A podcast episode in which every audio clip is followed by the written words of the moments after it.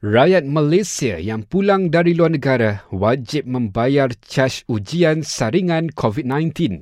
Namun, Menteri Kanan Keselamatan Datuk Seri Ismail Sabri Yaakob berkata, tiga golongan dikecualikan daripada membayar caj itu iaitu OKU, pelajar Malaysia serta petugas kerajaan atas urusan rasmi.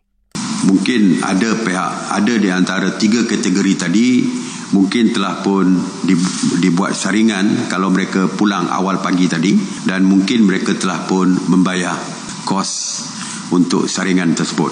Jadi pihak ber, apa nama mesyuarat khas pagi tadi telah bersetuju supaya membenarkan mereka untuk menuntut semula cas yang mereka bayar kepada Kementerian Kesihatan Malaysia.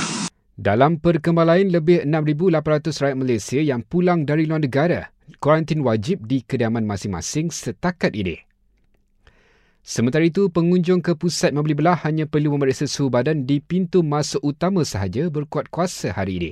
Bagaimanapun, pengunjung wajib rekod kehadiran masing-masing menerusi manual atau aplikasi ketika berkunjung mana-mana premis dalam pusat membeli belah.